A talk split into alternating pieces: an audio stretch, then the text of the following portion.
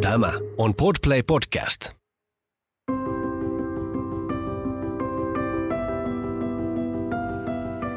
Tämä on Keskeneräiset äidit podcast. Sinulle, joka haluat kasvaa lempeästi kohti omanlaistasi äitiyttä, samaa tahtia lastesi kanssa, onnistuen ja epäonnistuen, omaa tietäsi etsien. Olet lämpimästi tervetullut mukaan. Arjen pyörteissä vanhemmista voi herkästi tulla ruuhkavuosien uuvuttamia zombeja, jotka väsyneenä sohvalla ollessaan ovat henkisesti kilometrien päässä toisistaan. Miten parisuhdetta koskevat tarinat ja uskomukset vaikuttavat tunneyhteyteen? Millä keinoin yhteyttä ja romantiikkaa voi tuoda lisää arkeen? Näistä puhutaan tässä keskeneräiset äidit jaksossa.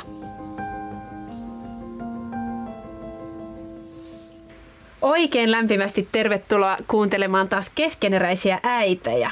Täällä olen minä Säde ja toissa päässä Petra sun kanssa tänään, niin kuin aina muutoinkin. Ja tänään on aihe, jota mä kyllä niin kuin hyvin positiivisesti odotan, koska tämä on semmoinen, että ihan niin kuin apuja tähän, niin kuin, tai avut olisi tervetulleita. Ja erityisesti niin kun me ollaan Petrin, Petran kanssa puhuttu, että miten se, että kun me puhutaan näistä ääneen, ja varmaan sullekin siellä kun sä kuuntelet, niin ne ajatukset prosessoi automaattisesti ja silloin sä saatat muistaa näitä asioita siellä arjessakin eri tavalla. Niin mulla on kovat toiveet, että mä saan tästä nyt semmoisia ajatuksia arkeen, jotka niin sitten tulee mieleen siellä myös. Eli niin kuin klisee, klisee sanoo, niin siitä puhemista puute. Ei toi on ihan totta. Siis jotenkin tuntuu varsinkin tämä syksy ja ne teemat, joita me ollaan käsitelty täällä podcastissa, niin ne on myötä vaikuttanut äh, niin kuin hyvillä tavoilla myös meidän elämään. Äh, ja todellakin ne ajatukset jää kypsymään ja sitten on saanut havahtua siihen kivoilla tavoilla, että on saanut aikaa sen, että on tehnyt niin kuin omien arvojen mukaisia valintoja siellä arjessa. Juuri sen takia, koska me ollaan täällä juteltu säteen kanssa ja jaettu teidän kanssa somessa kokemuksia, niin, niin joo, kyllä tämä on hyvä juttu. Ja päivän aihe tosiaan romantiikka, joka aikaisemmin parisuhteessa voi olla aika paljon automaattisempaa, mutta lasten tulo ja tietyt muut tekijät voi tuoda vähän kapuloita rattaisiin. Näin on. Tilastojen mukaan suomalaisten parisuhteita koetellaan eniten silloin, kun lapset on 2-4-vuotiaita. Ja vuonna 2003 paro- mukaan niin suomalaiset pariskunnat on vähiten tyytyväisiä suhteessa kahdenkeskiseen ajan määrään ja seksielämään ja riitoja eniten aiheuttaa kotityöt. Ja sitten taas eronneet nimeä tärkeimmäksi eron syiksi rakkauden ja läheisyyden hiipumisen. Ja siellä mainitaan myös esimerkiksi parisuhteen hoitamattomuus ja arvostuksen puute. Ja mä jotenkin kelailin, että jos nämä on niinku niitä tyypillisiä haasteita ja haastekohtia, niin omat kellot alkaa soida, että okei, meillä on pieniä lapsia, nämä on tämmöisiä yleisiä haasteita. Millä myönteisillä tavoilla voisi lähteä ikään kuin suojaamaan omaa parisuhdetta tietyiltä tyypillisiltä haasteilta. No, ongelma ehkä on se, että näihin ikään kuin ajaudutaan, ei kauhean tietoisesti, niin tänään me nyt otetaan sitten tietoisesti aikaa ja pysähdytään miettimään, että millä myönteisillä tavoilla näihin voisi vaikuttaa.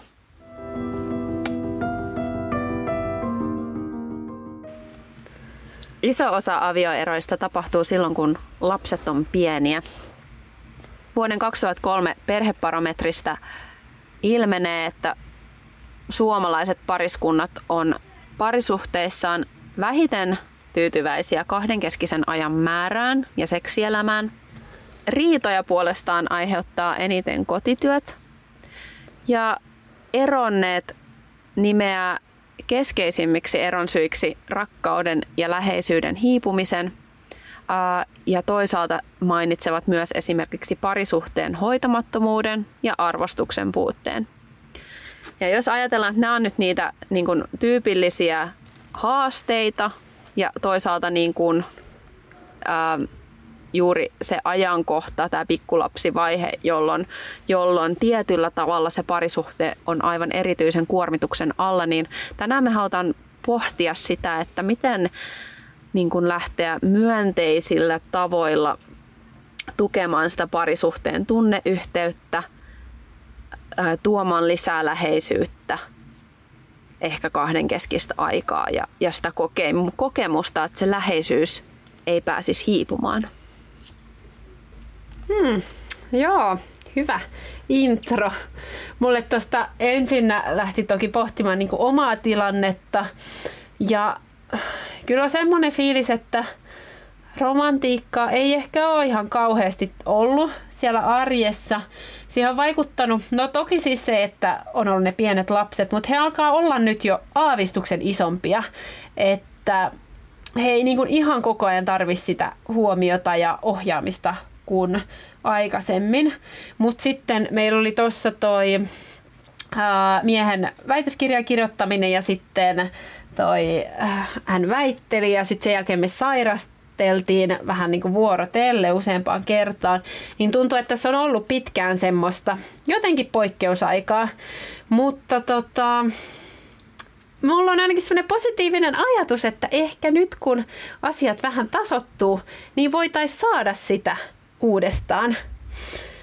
Ja mä tota, aloin tässä pohtimaan sitten, että romantiikka, että mitä se sitten oikeastaan tavallaan on.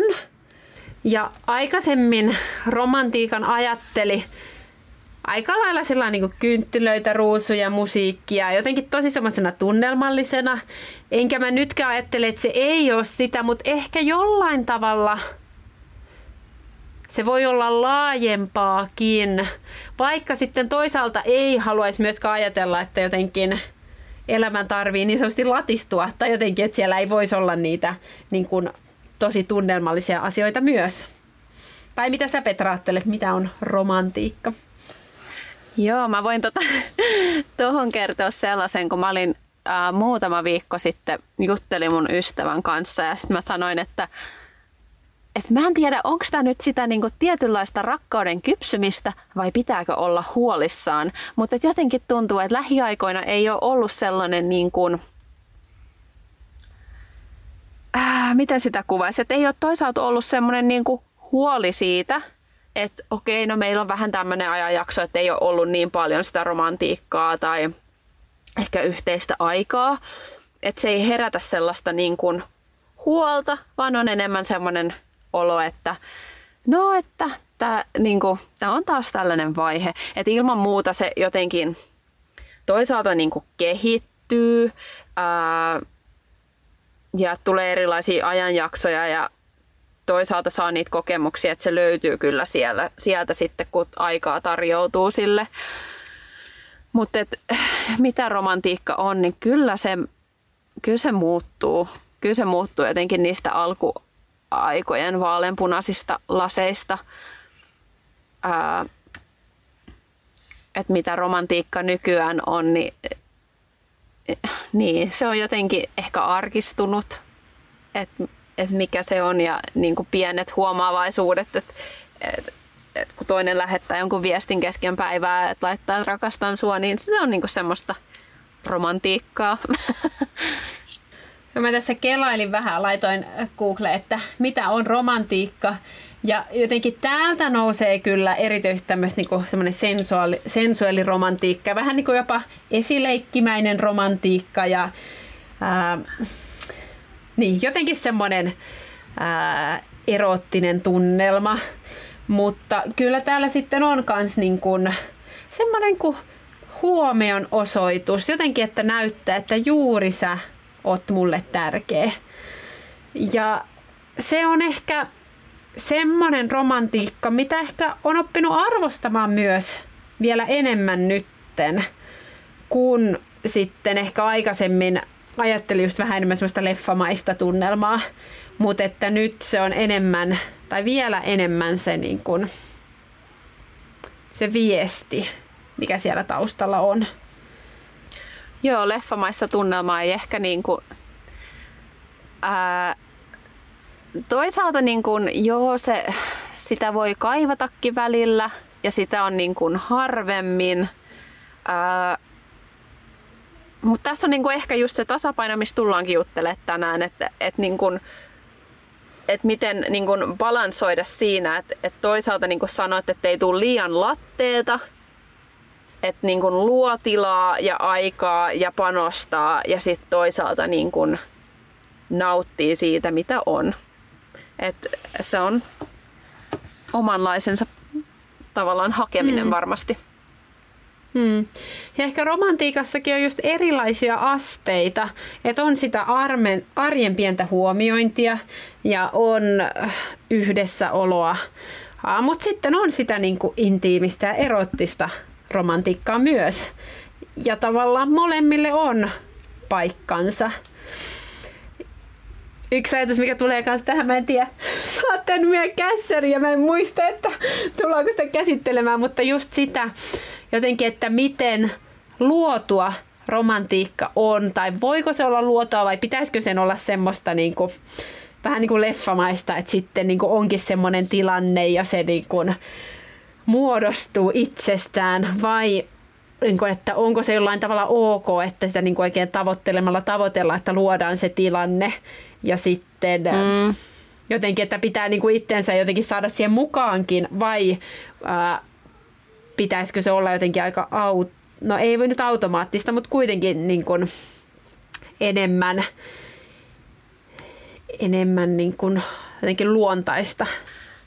Toi oli Sade hyvä kysymys ja se ehkä liittyy uh, sellaiseen, mistä mä ajattelin, että voitaisiin seuraavaksi puhua. Ja Tämä oli ehkä vähän yllättävä, kun mä lähdin tekemään tätä, niin mä en lähtökohtaisesti ajatellut, että kun me puhutaan romantiikasta, niin me nyt käsitellään tätä aihetta, mutta uh, tämä kuitenkin nousi mulle jotenkin sellaisena mm, mielenkiintoisena ja sellaisena asiana, jota ehkä voi lähteä miettimään ensin, kun miettii näitä romantiikka-ajatuksia. Ja se on nimittäin ajatusten ja tarinoiden merkitys meihin. Ja mä oon tätä teemaa pohtinut lähiaikoina tosi paljon niin kuin liittyen moneen aspektiin elämässä, miten meillä on tarinoita, joita me kerrotaan itsellemme ja jotka voi niin kuin vaikuttaa aika isoillakin tavoilla meidän kokemuksiin ja, ja meidän toimintaan.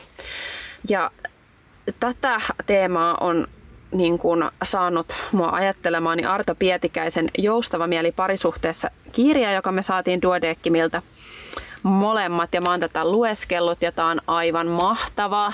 Suosittelen kaikille. Ja tässä käsitellään psykologista joustavuutta, sen vaikutusta parisuhteeseen. Um, joo, ja tämä itse asiassa mä rupesin miettimään, että tietyllä tavalla se liittyy aika paljonkin romantiikkaan ja semmoiseen tunneyhteyden kokemukseen, että et toisaalta meillä on niin kuin näitä kaikkia niin kuin yhteiskunnallisia tarinoita lapsiperhearjesta ja, ja parisuhteesta ja sitten me luodaan niitä koko ajan itse. Meillä on tarinoita itsestämme ää, ja meillä on niin kuin tarinoita meidän puolisosta. Ähm, ja herkästi nämä voi ohjata sitä, miten me eletään sitä arkea. Mä voisin lukea tällaisen yhden yhden sitaatin esimerkiksi siitä, miten herkästi me aletaan arvostella kumppania, mutta tätä samaa pätee myös siihen, miten me voidaan myös samalla tavalla suhtautua itseemme ja arvostella itseämme. Se menee näin. Kun viet oman mielesi mukanasi parisuhteeseen, se voi alkaa vähitellen erikoistua arvosteleviin ajatuksiin. Se ei tee sitä suhteen alussa, mutta ennen pitkää se tallentaa uuden kansion mielen tarinataloon ja kansion nimeksi tulee Kumppanin kootut viat. Milloin viimeksi huomasit avaavasi sen tarinakansion? Ja mä niin pohdin tätä, että varsinkin pikkulapsi arje, arkea kun eletään, niin meillä on aika paljon tällaisia niin toistuvia tarinoita, jotka ei välttämättä ole niin kuin myönteissävytteisiä ja jotka voi ikään kuin luoda sellaisen niin kuin vuoren siihen niin kuin parisuhteen osapuolten väliin ja silloin se niin kuin tunneyhteys heikkenee ja etäisyys kasvaa. Mm, ja me voidaan jäädä aika jumiin näihin tarinoihin, missä me aletaan ikään kuin, niin kuin uh, ottaa semmoista tarinan roolia itsellemme. Et koko ajan päädytään samoihin riitoihin ja samoihin uh, tilanteisiin. Mitä ajatuksia tällainen herättää sussa säde? Jotenkin nämä parisuhteen mm. tarinat. Mm. Joo. No ensin jotenkin tuli se ajatus, niin kuin vaikka lähtökohtaisesti jotenkin ää, sanomattakin selvä, että tämä on niin kuin huono juttu, niin kuin, että, että tekee tämmöisiä niin kuin huonoja tarinoita. Mutta jollain tavalla tuli semmoinen vähän niin kuin armollisuus ihmismieltä kohtaan, että kun ihmismieli yrittää selviytyä, niin se koittaa luoda rutiineja. Ja tavallaan semmoisia, että joka tilanteessa ei tarvi ajatella kaikkea alusta loppuun asti. Ja silloin niin kun, tietyistä asioista muodostuu semmoinen niin kun, ehkä jonkunlainen suojaava rutiini, että vaikka niin kun, että ei tarvitsisi pettyä uudestaan tai, tai jotain, jotain muuta.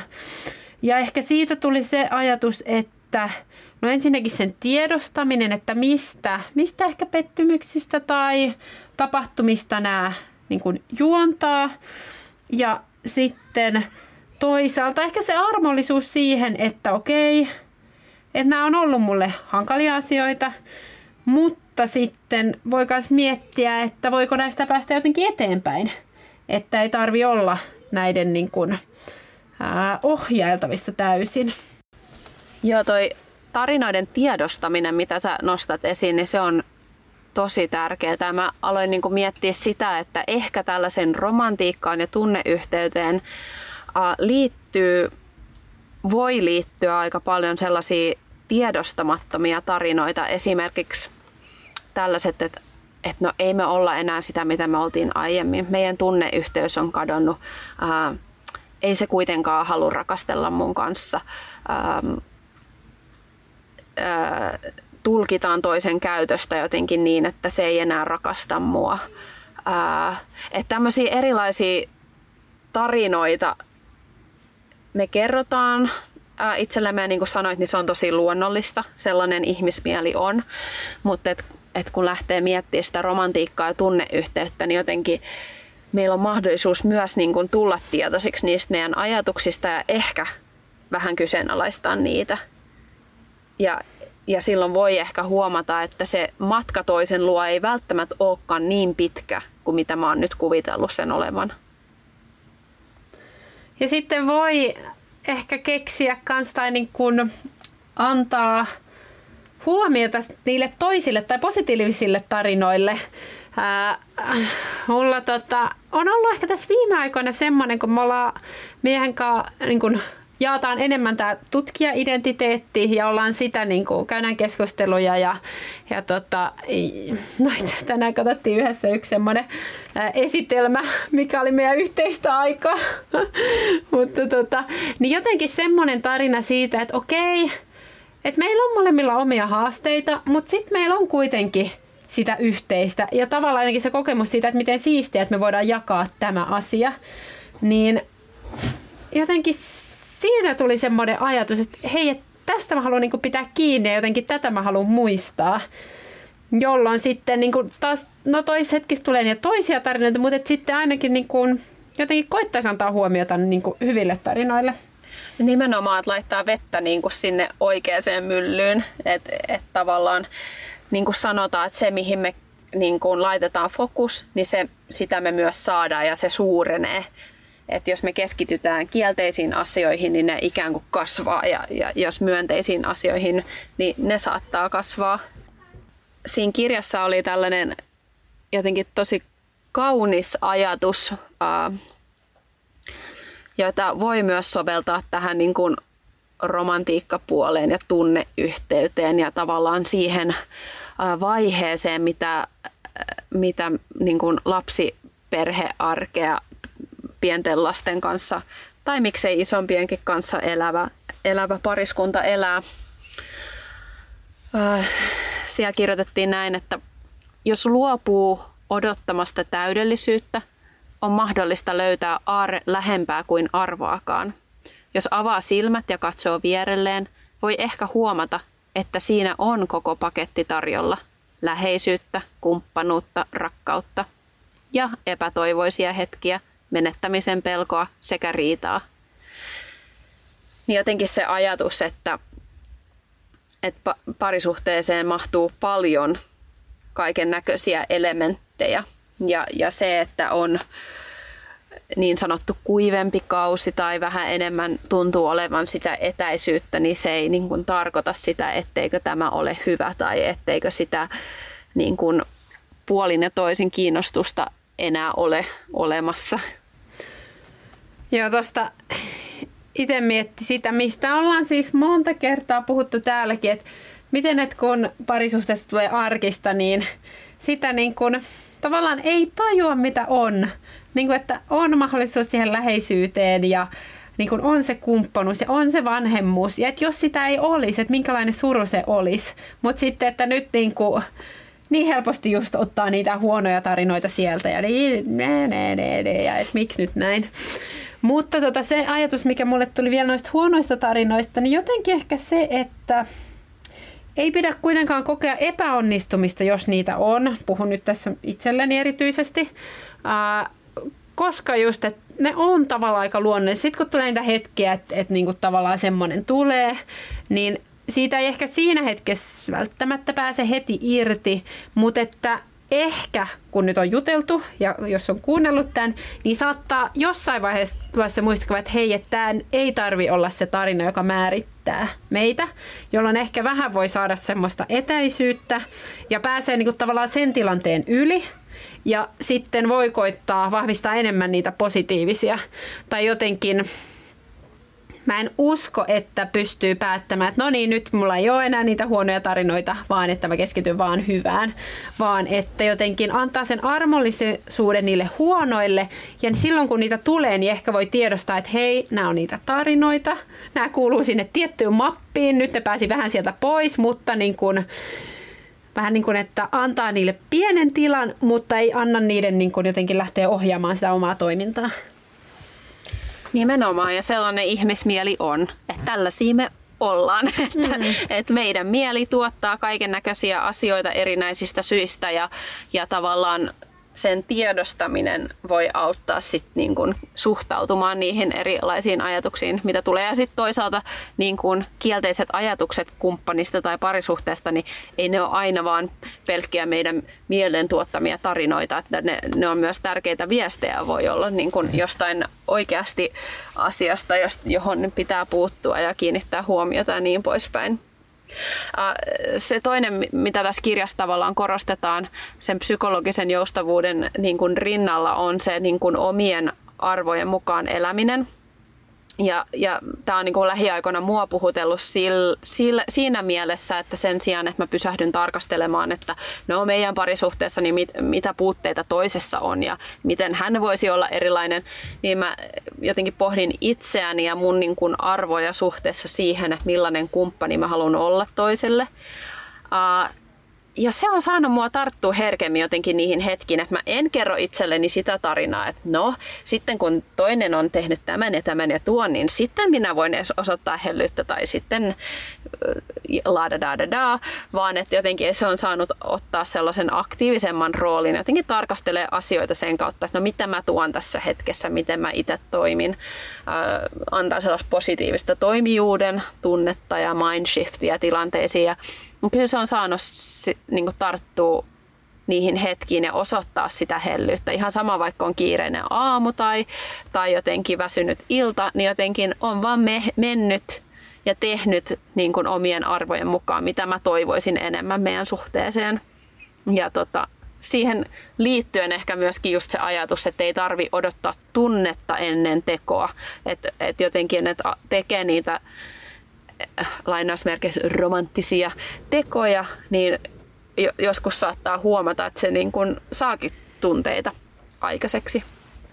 Joo, kyllä uskoo siihen, että semmoinen niin positiivinen ruokkii sitä positiivista ja että sillä, että itse tiedostaa niitä.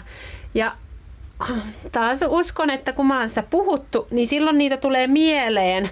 Ja kun niitä tulee mieleen, niin silloin niitä ehkä tulee tehtyä ennemmin. Tai jos tulee mieleen joku juttu, niin nyt kun näistä on puhunut, niin sitten saattaa tehdä sen eikä antaa sen mennä ohi samalla tavalla, kun ajattelee, että on niin kuin meidän molempien vastuulla. Mutta sitten ehkä sen äh, jotenkin kuitenkin haluan myös nostaa esille, että kun näitä äitiyden vaatimuksia on vähän joka suuntaan, niin sit sitä niin kun romantiikkaa ei myöskään pidä ottaa semmoisena niin yhtenä vaatimuksena lisää, että sitten mun täytyy myös luoda meidän parisuhteeseen se romantiikka, vaan enemmän sitä kautta, että kun tarttuu niihin tilanteisiin silloin, kun pystyy. Ja toki niin kuin välillä voi luoda sitä tietoisestikin, mutta että ei tarvi ottaa sitä semmoisena yhtenä suorituksena lisää. Nimenomaan. Mä kirjoitinkin tänne itselleni muistiin panoihin, että jotenkin, että, että ihan kiinnittää huomiota si- siihen, että miten yleensäkin niin kun ajattelee ja puhuu itselleen näistä asioista, että onko se semmoinen, että pitäisi järjestää yhteistä aikaa, pitäisi olla enemmän romantiikkaa, pitäisi harrastaa seksiä, pitäisi kohdata, vai onko se semmoista, että hei mä haluun, hei mä haluun niin kohdata mun kumppania, hei vitsi, mä haluan halata sua. Ja hei haluan jotain, tai hei, mulla on ikävä sua. Että et mitä kautta niin lähtee lähestyä, koska hirveän herkästi me otetaan siitä tämmöinen, ja sitten tämäkin asia pitäisi tehdä, ja tämä, ja voi kamala, kun maailma asettaa vaatimuksia. Ja, et niin kuin, et stop alkuun kaikille, pitäisi, pitäisi, pitäisi. Että tota, myönteisen kautta ja halujen kautta. Just näin. Et tuli, että ei niin, että viisi minuuttia ennen kuin tulee kotiin, niin laittaa levyn soimaan, että pitäisi sitä, pitäisi tätä, pitäisi sitä, että muistaa sitten kun tulee kotiin tehdä ne kaikki, vaan just nimenomaan semmoisen niin positiivisen kautta.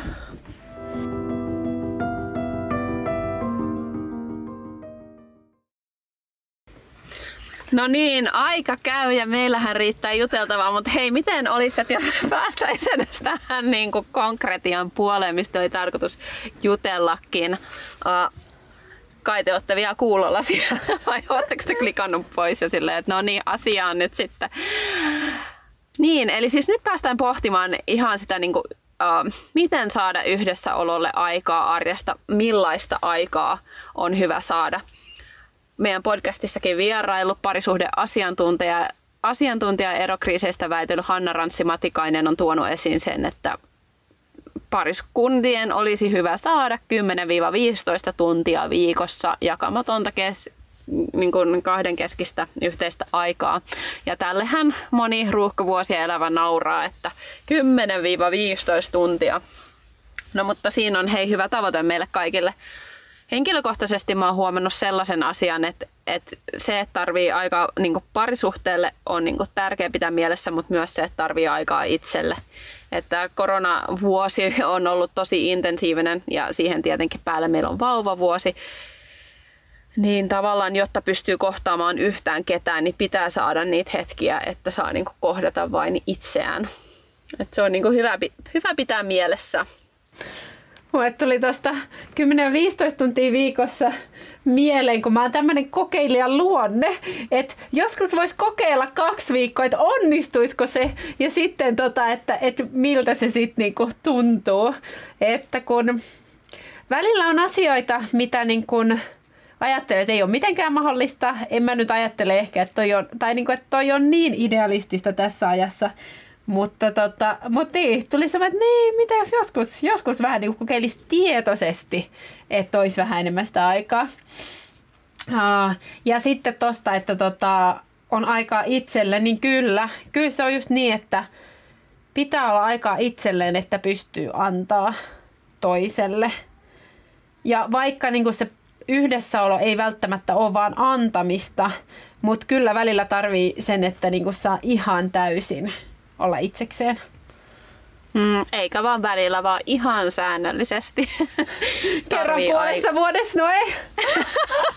niin meidän äitien tahti.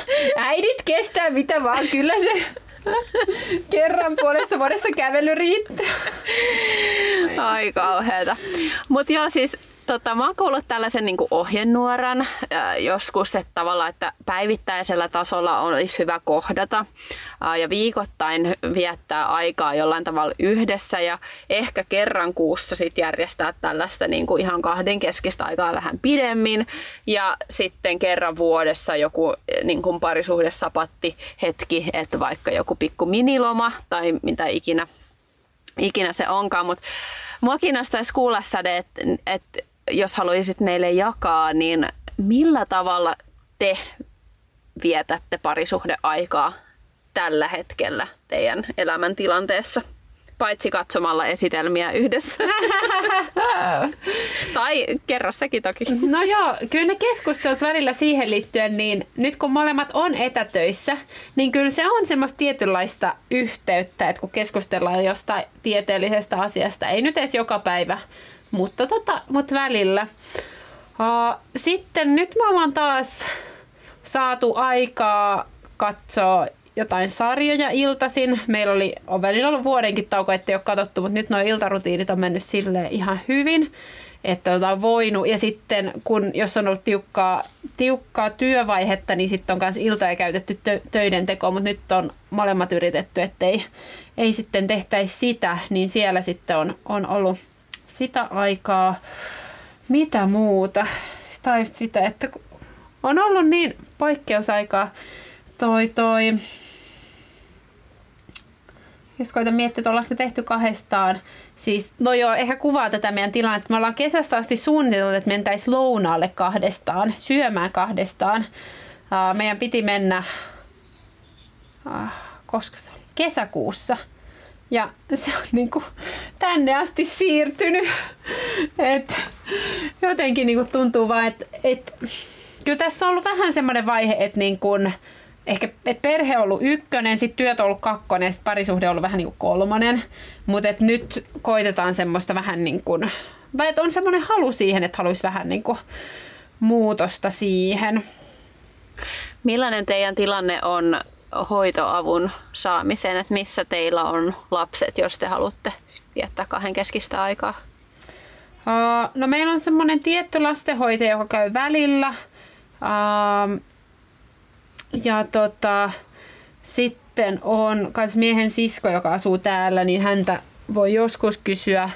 Mutta ehkä meillä on myös sellainen tunne, että kun lapset on pitkät päivät päiväkodissa, niin niiden päivien päälle ei halua sitten vielä, että he tavallaan, vaikka ne ei, niin kuin, ei ole vieraita ihmisiä, niin kuitenkin kokee, että se on tärkeää, että he saa olla meidän kanssa. Uh, viikonloppuisin nyt periaatteessa voisi ollakin enemmän mahdollisuutta, mutta sitten kun meillä on ollut niitä sairasteluita ja muita, niin on tuntunut siltä, että ei tässä niinku ole oikein mahdollisuutta. Mutta, tota, mutta nyt tällä viikolla, kun Anoppi on käymässä, niin hän niin oikein sanoi, että suunnitelkaa sit illat niin, että tiedätte, että mä oon täällä. Niin, niin. Ihanaa. Joo. Joo. Mites teillä? Kerro se, jotta... No kyllä tosi totta, että poikkeus, poikkeusvuosi kyllä on määritellyt aika paljon sitä uh, vuotta ja vauvavuosi toki, toki uudestaan. Um, sanotaan, että mä koen, että meillä on ihan ok hyvät mahdollisuudet saada lastenhoitoapua. Uh, Akilleen kantapää on kyllä se, että järjestä, järjestäminen niin kun vaatii ekstra ponnistuksen.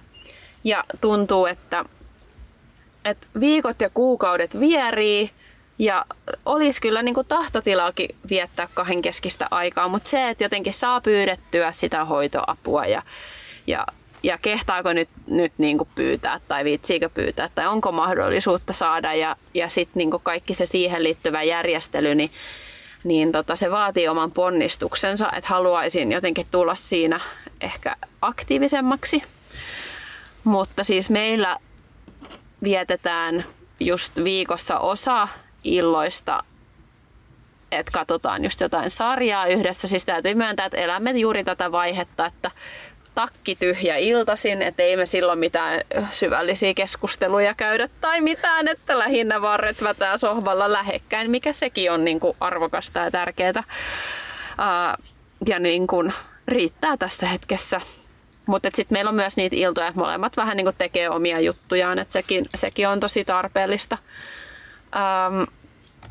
Mutta mä haluaisin saada sellaisen niin kuin rutiinin, että meillä olisi kerran kuussa treffit. Että silloin tehtäisiin jotain muuta kuin katsotaan sarjaa yhdessä tai, tai muuta tällaista. Että sille haluaisi niin kuin, uh, tehdä aikaa, koska kun me mennään tekemään jotain yhdessä ja tehdään jotain hauskaa tai jotain, mistä me nautitaan, jotain, mikä on vähän arjesta poikkeavaa, niin kyllä se antaa sellaista virtaa, mikä kantaa siellä arjessa ja toisaalta se niin kuin lisää myös sitä niin kuin arkiromantiikkaa ja arkihellyyttä ja tunneyhteyttä, kun me saadaan välillä olla vain kahdestaan ja vähän niin kuin irtaantua.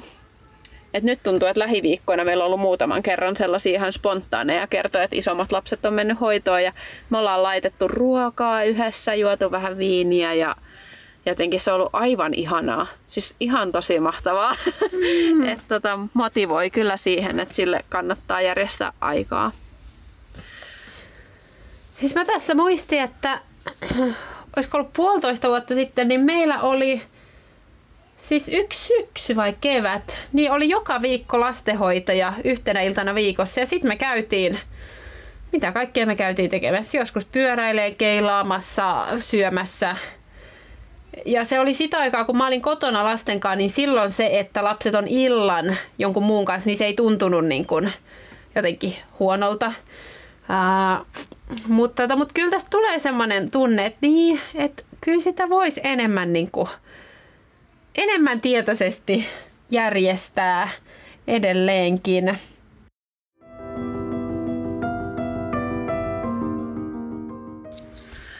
Muutaman tällaisen kootun vinkin me eh, halutaan jakaa teille ja meille itsellemme arkeen. Yksi on se, että huomaa hyvä ja huomaa hetki. Eli siihen tunneyhteyden ylläpitämiseen vaikuttaa tosi myönteisillä tavoilla se, että, että kun me huomataan se hetki, joka meille on jo annettu sen puolison kanssa, tartutaan siihen, oli se sitten halauksen antaminen, suuteleminen, vaikka se on täysin eh, niin kuin poikkeavaa jotenkin, miten siinä hetkessä yleensä toimitaan, niin me ja anna suudelma tai hymyile toiselle, kosketa, ehdota jotain, äh, anna joku huomaavaisuus, kerro toiselle huomaavaisuus. Äh, näitä asioita me voidaan valita, tietoisesti antaa, jopa silloin, kun ilmapiiri on jotenkin kireä. Ja se joskus voi hyvällä tavalla katkaista sen. Ja jonkun pitää olla se, joka tekee ensimmäinen siirto silloinkin, kun on kireä ilmapiiri, niin joskus se voi olla minä itse. Uh, jo, joustavuus myös siinä omassa ajattelussa, eli se parisuhde, se on meidän yhteinen juttu. Me ei olla tässä vastakkain ja eri puolilla, vaan niin tämä on meidän yhteinen asia, jolloin kun mä teen hyvää, niin se on niin kuin meidän yhteistä hyvää. Uh, kalenteri. Kalenteri ei ole epäseksikäs. Spontaanius ei ole tämän elämän vaiheen ominaispiirre. Allokoi aikaa parisuhteelle. Milloin me voidaan olla tällä viikolla yhdessä? Milloin mennään treffeille, milloin voitaisiin ottaa aikaa sille, että rakastellaan ihan rauhassa. Näitä asioita voi miettiä kalenterin kanssa ja se on ihan suotavaa. Lähteen ja tulojen merkitys halutaan nostaa jälleen kerran esiin. Tästä Ranssi Matikainen puhuu jaksossaan meidän kanssa. Lähdöt ja tulot vaikuttaa merkittävällä tavalla siihen yleiseen ilmapiiriin, mikä meillä on siellä. Millä tavalla me hyvästellään toisemme aamulla, millä tavalla me palataan yhteen päivän jälkeen. Se on niin kuin, ne on niin kuin pieniä asioita, joilla on suuri vaikutus ja niihin voi alkaa vaikuttamaan heti huomenna, heti tänään. ja viimeisenä ehkä tämmöinen vastuunjakoajattelu, eli parisuhteen huoltaminen ja se tavallaan tunnevastuu, tunnekuorma on tyypillisesti enemmän naisen kontolla, mutta järjestämisvastuuta voi ja kannattaa jakaa. Ja sellainen, mikä on ollut tosi itse asiassa ilahduttavaa nähdä äh, somessa muutamillakin, Outi-Karita, on yksi ja elämänmittaisella matkalla toinen, joilla on tällainen vuoro systeemi, vuorottelusysteemi kuukausitreffeihin, eli vuorotellen puolison kanssa suunnitellaan joku yllätystreffi. Niin tota, se on sellainen, minkä mä haluaisin nyt saada käyttöön ehkä tulevan vuoden aikana. Että todellakin tulisi käyty treffeillä ja tehty hauskoja asioita yhdessä. Mitäs mieltä olit Säde? Oliko hyvät, hyvät pointit 10 kautta 10. No ei, ei mutta siis joo, oli hyviä. Mä kirjoitin ylös ton vuorottelutreffi ajatuksen. Mä oon sen joskus aikaisemminkin kuullut. Ja niin, pitää katsoa, voisiko siinä olla idea. Tai niin kuin, että voisiko sitä saada toimimaan. Mun mielestä silloin, kun meillä oli sitä säännöllistä yhteistä aikaa, niin silloin meillä taisi olla vähän niin kuin vuoroviikot miettiä. Mutta sitten aina välillä mulla oli silti ideoita, että no mitä jos tehtäisiin tätä sitten ensi viikolla. että pitää vaan sitten pysyä, pysyä siinä omassa, omassa tota. Miten mua ei yhtään yllätä, että säteellä on jotain ideoita? Sanoppa. Ja sitten siis ihan yleisesti mulle tulee vaan se ajatus, että kun puhuu näistä, kun kuuntelee tämän, niin silloin niitä ajatuksia voi saada vahvemmin sinne arkeen. Että jollain tavalla mä uskon siihen, että se mielen halu mieleen tulo on se avain uh, ennemmin kuin se tavallaan, että tekee tosi suunnitelma, että näin me tehdään. Vaikka kyllä, kyllä siinä suunnitelmassakin varmasti on, on idea. Mutta että niin kun, joo, kyllä mä uskon, että tämä oli tärkeää, että me puhuttiin tästä ja, ja että siitä voi saada itse kukin sinne omaan arkeen niin kun hyvää nostetta. Niinpä, jättää asiat hautumaan ja niin kuin ikään kuin siemeninä sinne kypsymään, vaikka ei lähtiskään mitään tässä hetkessä tekemään toisin, niin jättää sen siemenen sinne itämään ja mm, makustelee ajatuksia.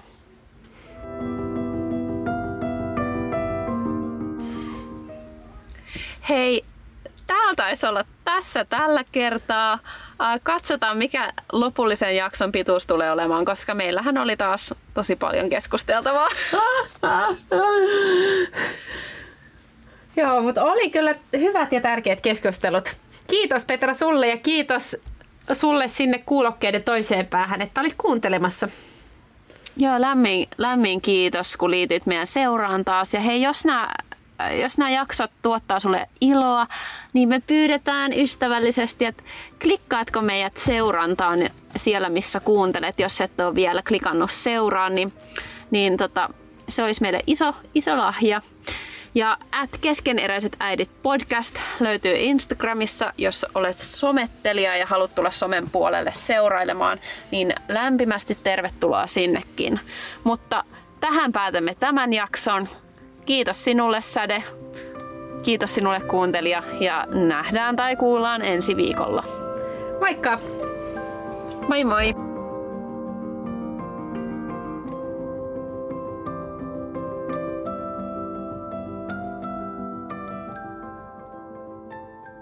Keskeneräiset äidit podcast. Podplay. Kotisi podcasteille.